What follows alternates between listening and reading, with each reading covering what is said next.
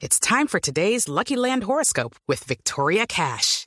Life's gotten mundane, so shake up the daily routine and be adventurous with a trip to Lucky Land. You know what they say. Your chance to win starts with a spin.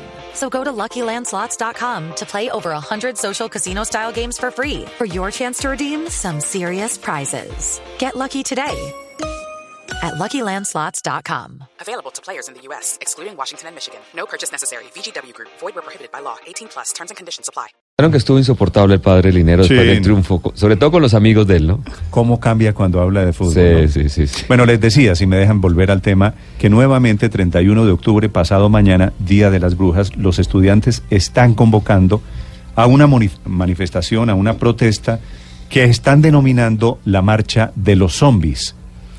Jennifer Pedraza es la representante estudiantil de la Universidad Nacional. Jennifer, buenos días. Muy buenos días, Néstor. Un saludo a todos quienes nos escuchen esta mañana y a la misa de trabajo. Ya hubo acuerdo, Jennifer, entre el gobierno y los rectores de, los, de las universidades. ¿Por qué van a insistir ustedes? Claro, primero eh, me parece importante señalar que los recursos acordados entre los rectores y el gobierno nacional, si bien obviamente son bienvenidos y los necesitamos, y creo que no son solamente, digamos, fruto de la conversación de los rectores con el gobierno, sino también de la movilización de profesores y estudiantes, pues aún así resultan bastante insuficientes. Voy a explicarles, si usted me permite, por qué. Las adiciones en términos reales, o sea, descontando la inflación, que por obligación, digamos, tiene que crecer el presupuesto de las universidades públicas, mínimo la inflación, el IPC, la adición en términos reales sería de 500 mil millones de pesos. Pero aquí hay como una trampita, y es que ya no se va a dividir solamente en las universidades públicas, que son 32, sino en todas las instituciones de educación superior públicas, que son 61 instituciones de educación superior. Y estos 500 mil millones de pesos se dividirían en los próximos cuatro años del gobierno del presidente Iván Duque. O sea, si dividimos esos 500 mil millones en los cuatro años en los cuales se darán las cuotas y además en las 61 instituciones de educación superior, tendríamos un promedio de adición real para cada institución de educación superior de cerca de 2 mil millones de pesos. Eh, es claro que la distribución no se realiza así, ¿no? Como una división eh, en, el, en el total de las instituciones, sino por unos criterios determinados que aún no se conocen, pero estaríamos hablando de una adición en promedio de 2 mil Jennifer. millones de pesos anuales por cada institución. Recuerdo, Dígame. recuerdo cuando usted estuvo aquí eh, en la cabina de Blue Radio, usted me dijo que era estudiante de economía o yo estoy equivocado. No, está incorrecto. Es estudiante de economía. Creo que está terminando maestría. El acuerdo, el acuerdo, o sea, entiende perfectamente lo que le quiero preguntar. El acuerdo del presidente Duque con los rectores de las universidades es aumentar el IPC, la inflación, más tres puntos. IPC más tres puntos es una barbaridad en términos de economía. ¿Por qué también eso les parece insuficiente? Es IPC más tres puntos de, para el 2019. Y cuatro para el punto son 2022. 30 mil millones de pesos. Dime. Y Tres, tres el año entrante 2020, y cuatro 2021, puntos más el año 2022. entrante. Ajá. Eh, un punto son 30 mil millones de pesos. Nosotros, eh, digamos, hemos venido hablando es de todo el déficit acumulado. Es claro que no de un gobierno no van a sacar los 18.2 billones de pesos que nos deben. Nosotros no estamos pidiendo eso. Pero lo que sí estamos pidiendo es que por lo menos exista un diálogo entre el gobierno nacional, una negociación entre el gobierno nacional y los actores que hemos convocado a esta movilización.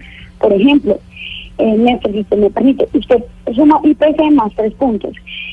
Y, por supuesto, como lo acabé de decir, bienvenidos esos recursos, son necesarios, sí, pero el problema es que estamos partiendo de la concepción de que no hay más plata, ¿cierto? De que es imposible darle más plata a las universidades públicas.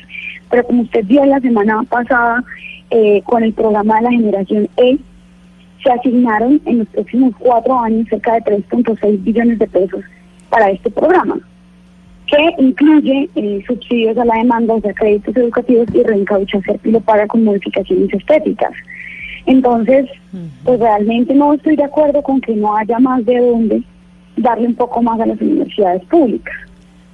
Claro, pero Jennifer, el déficit acumulado de toda una vida en el sector de la educación no se puede, de la educación superior pública, no se puede intentar pagar en cuatro años. Es como intentar pagar la deuda externa de un solo totazo durante un gobierno en cuatro años. Sencillamente es imposible. ¿No les es a ustedes, dadas esas consideraciones y esas restricciones que son apenas lógicas y de puro sentido común, no les es suficiente a ustedes eso que le promete el gobierno de IPC más tres puntos, dado ese contexto? Paola, el déficit total acumulado de las universidades públicas es de 18.2. Nosotros no estamos pidiendo que nos paguen esos 18.2 billones de pesos en estos cuatro años. Estamos hablando exclusivamente del déficit de funcionamiento en este caso, que serían 3.2 billones. Bajo esa misma línea que usted acaba de aplicar, si se supone que no hay 3.2 billones, ¿cómo si hay 3.6 billones para el nuevo programa de la generación E? Si me hago entender, es como una discusión de eh, si hay plata para una cosa, ¿por qué no se re- reorientan estos recursos hacia las universidades públicas, hablando de las prioridades que tiene Colombia de aquí en adelante? O mire, ¿sabe qué? Incluso el gobierno nacional sencillamente nos haga una propuesta a los estudiantes y a los profesores, porque estamos hablando de que no ha habido ni una sola propuesta.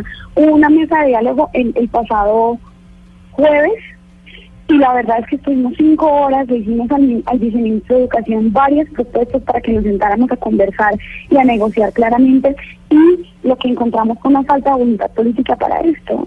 O sea, después de cinco horas le hicimos muchas propuestas y al final no hubo poder humano que convenciera al gobierno nacional de que estableciera una mesa de negociación Sí. con nosotros tranquilamente para discutir, para conversar.